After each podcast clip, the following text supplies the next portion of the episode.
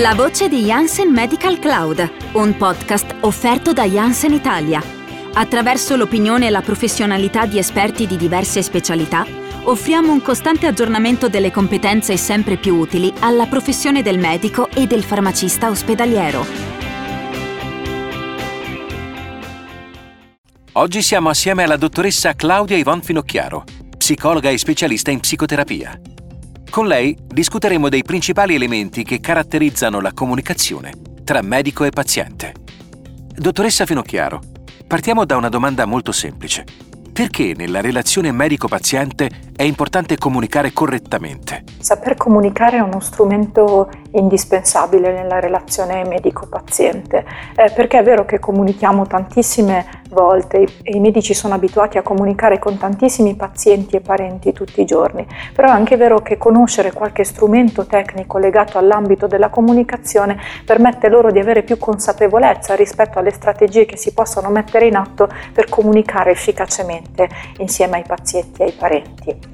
Sicuramente quando parliamo di comunicazione bisogna tenere in considerazione tre componenti, che sono la comunicazione verbale, la comunicazione paraverbale e la comunicazione non verbale, ovvero quello che noi diciamo, quello che, come diciamo, quello che diciamo, il tono della voce che usiamo, il ritmo della voce, ma anche quello che facciamo mentre diciamo qualcosa. Questi tre elementi sono fondamentali ed è importante che il medico ne tenga conto perché molto spesso eh, quello che si vede nelle interazioni tra medico e, e paziente è che il medico agisce dei comportamenti che magari eh, non prende in considerazione o che dà per scontati ma che vengono interpretati in maniera erronea dal paziente. Può farci un esempio?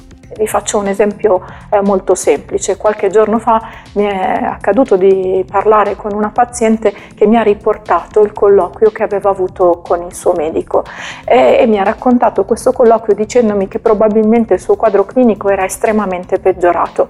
Io gli ho chiesto come mai avesse fatto questa considerazione e che cosa gli aveva detto il medico a riguardo e la paziente mi ha risposto no, il medico non mi ha detto niente, però mentre guardava i miei esami con la testa faceva no. Eh, e quindi io ho interpretato che lui non volesse dirmi che il mio quadro clinico era peggiorato moltissimo eh, e che me l'avrebbe detto la volta successiva.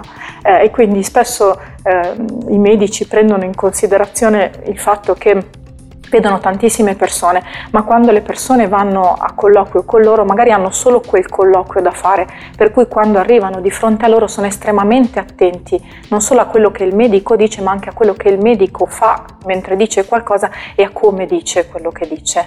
Per cui la comunicazione sicuramente è un elemento di cui prendersi cura all'interno della relazione col paziente proprio per evitare che possano esserci eh, fraintendimenti.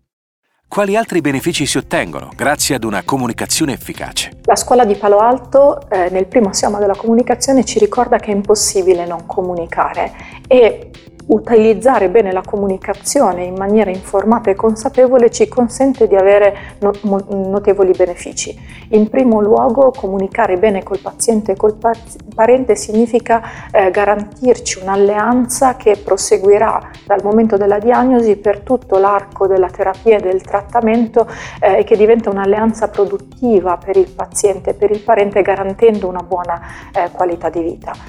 Se gestita bene, la comunicazione permette anche al paziente di provare un grado di soddisfazione e di alleanza che può far sì che lui non debba rivolgersi ad altri specialisti per avere magari una seconda opinione rispetto alla stessa patologia o al trattamento in corso. E che ci sia un rapporto estremamente onesto tra il paziente e il medico che lo mettono nelle, nella condizione di parlare di qualsiasi tipo di argomento il paziente senta eh, necessario rispetto a quella malattia a quel trattamento. Inoltre un altro vantaggio eh, evidente è il fatto che comunicare bene consente un risparmio di tempo. Spesso quando parliamo di comunicazione abbiamo l'impressione che si perda tempo se dedichiamo tempo al paziente. In realtà ehm, la, mh, questo garantisce un risparmio di tempo perché consente di andare in maniera più rapida ed efficace ehm, all'interno della mente del paziente e del parente per eh, garantire una buona alleanza. Ha qualche aneddoto da raccontarci?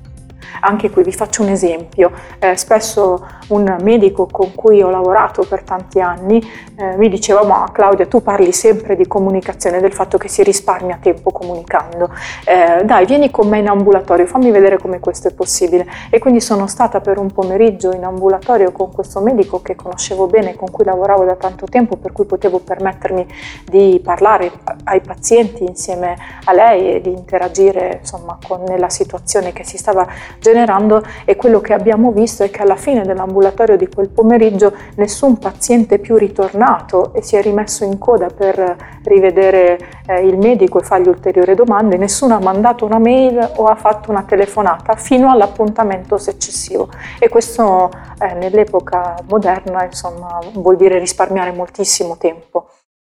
Quindi comunicare bene è vantaggioso anche per il medico. Se si gestisce bene la comunicazione, dove spesso ci sono molte emozioni che si attivano eh, a causa del tema che si tratta, che è molto delicato perché è il tema della salute, eh, il medico torna a casa più soddisfatto e non si porta a casa il carico emotivo, a volte di rabbia, di tristezza, che è collegato eh, alle patologie di cui tratta tutti i giorni. Per cui il vantaggio in realtà non è solo per il paziente, per il parente, per l'istituzione in cui lavoriamo, ma è anche per noi stessi che torniamo torniamo a casa un po' più alleggeriti e soddisfatti del nostro lavoro.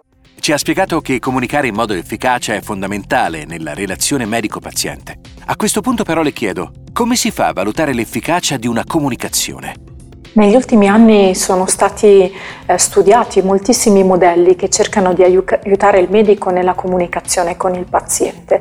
In realtà un suggerimento pratico che si può usare all'interno dei nostri ambulatori e che è facile e applicabile subito è osservare il feedback, ovvero la reazione che il paziente e il parente hanno di fronte alle nostre comunicazioni, indipendentemente da quello che noi diciamo eh, attraverso le nostre parole, usando il, la componente del linguaggio paraverbale verbale, utilizzando la componente non verbale del linguaggio, quindi quello che facciamo mentre diciamo qualcosa, se noi siamo attenti a come il paziente e il parente reagiscono alle nostre comunicazioni, possiamo essere in grado di mettere in atto dei correttivi che fanno sì che il paziente esca dal nostro ambulatorio con un'idea chiara rispetto a quello che noi vogliamo dire e comunicare. Bisogna tenere in considerazione infatti che quando diamo delle informazioni eh, e si attivano delle emozioni nel paziente che abbiamo di fronte, eh, quello che succede dal punto di vista biologico è che si attiva il sistema limbico e la neocorteccia si spegne e quindi tutte le informazioni razionali che noi possiamo dare diventano inaccessibili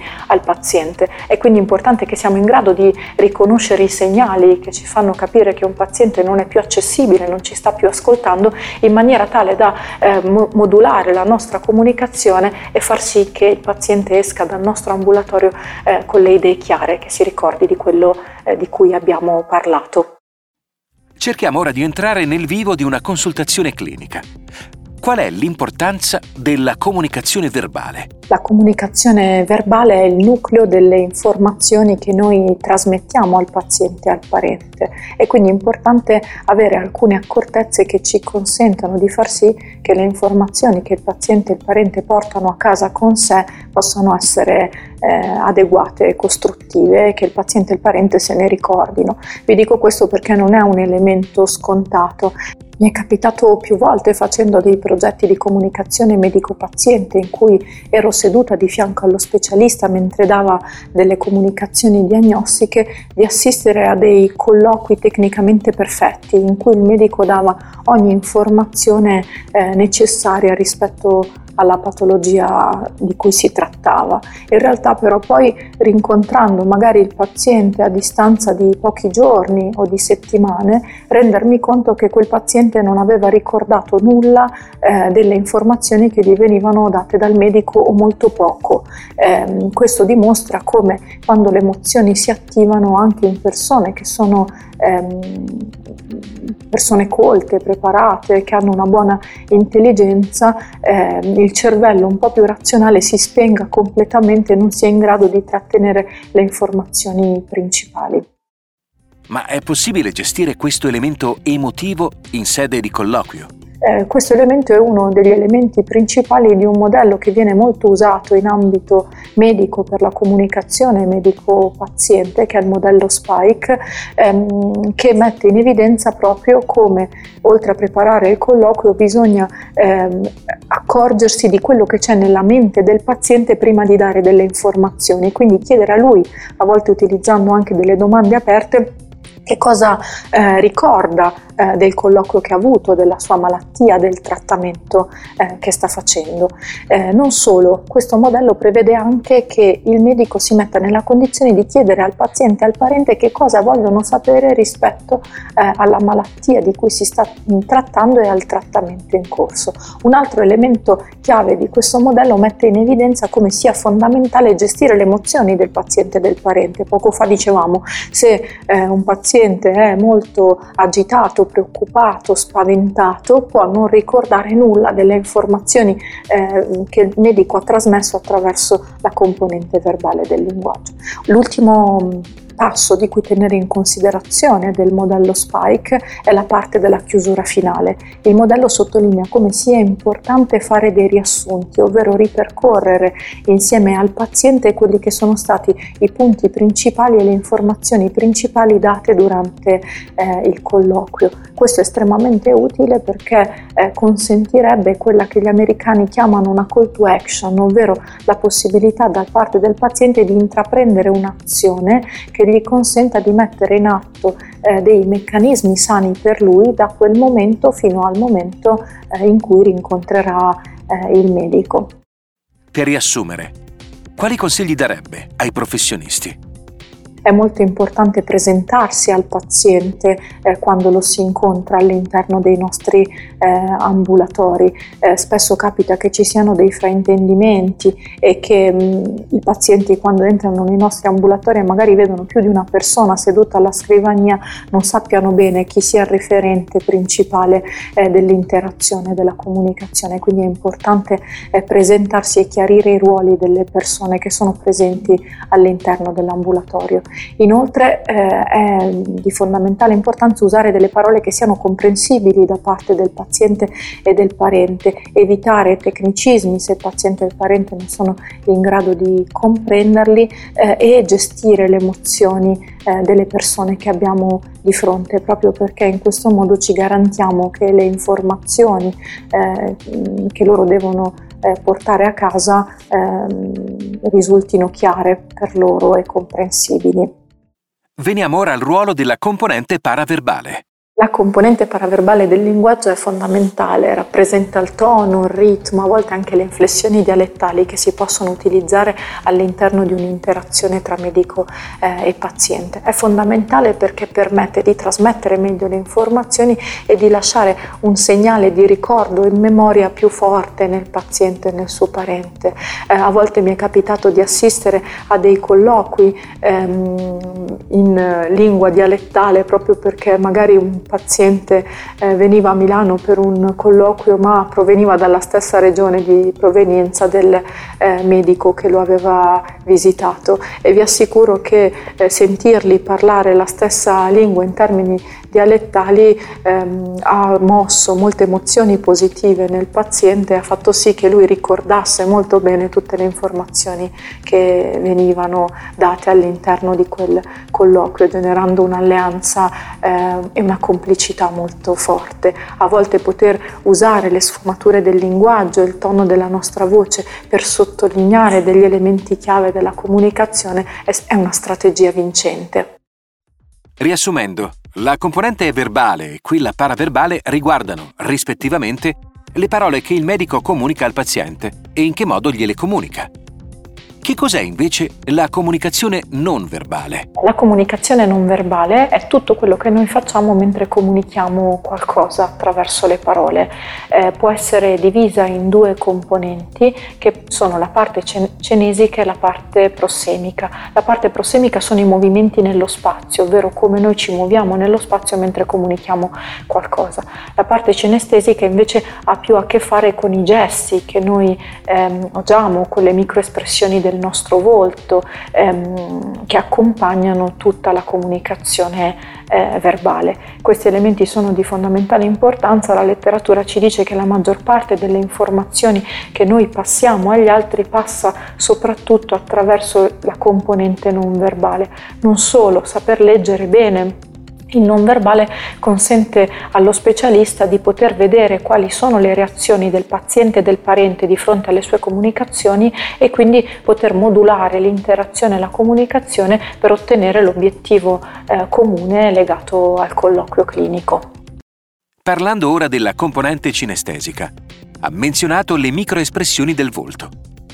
Che cosa intende esattamente con questo termine? Le microespressioni facciali sono eh, tutte le espressioni che durano anche solo millesimi di secondi che il nostro viso fa in risposta alle comunicazioni e alle informazioni che riceviamo.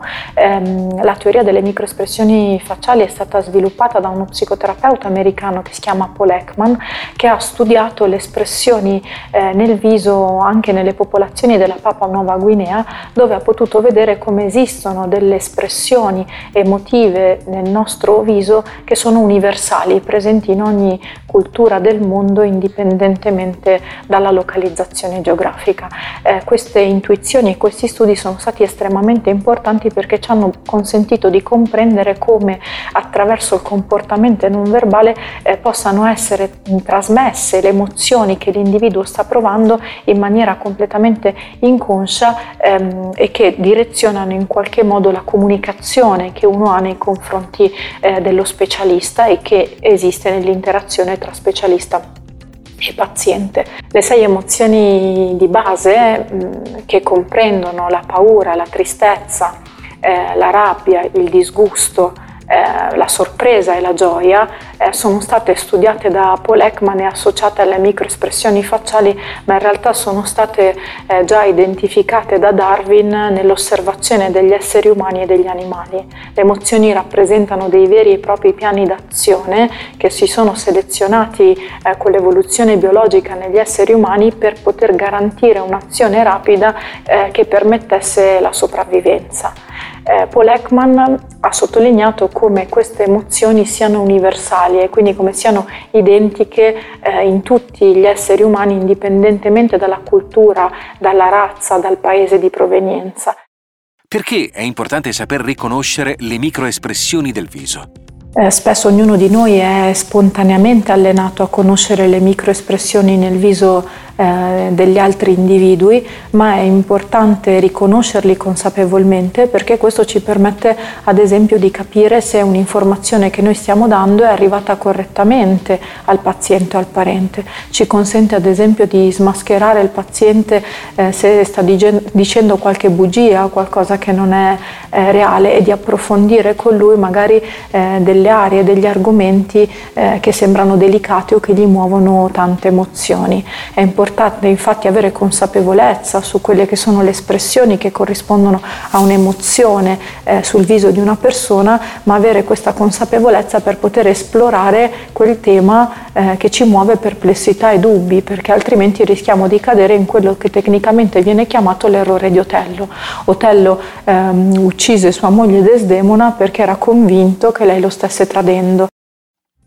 Invece non era così?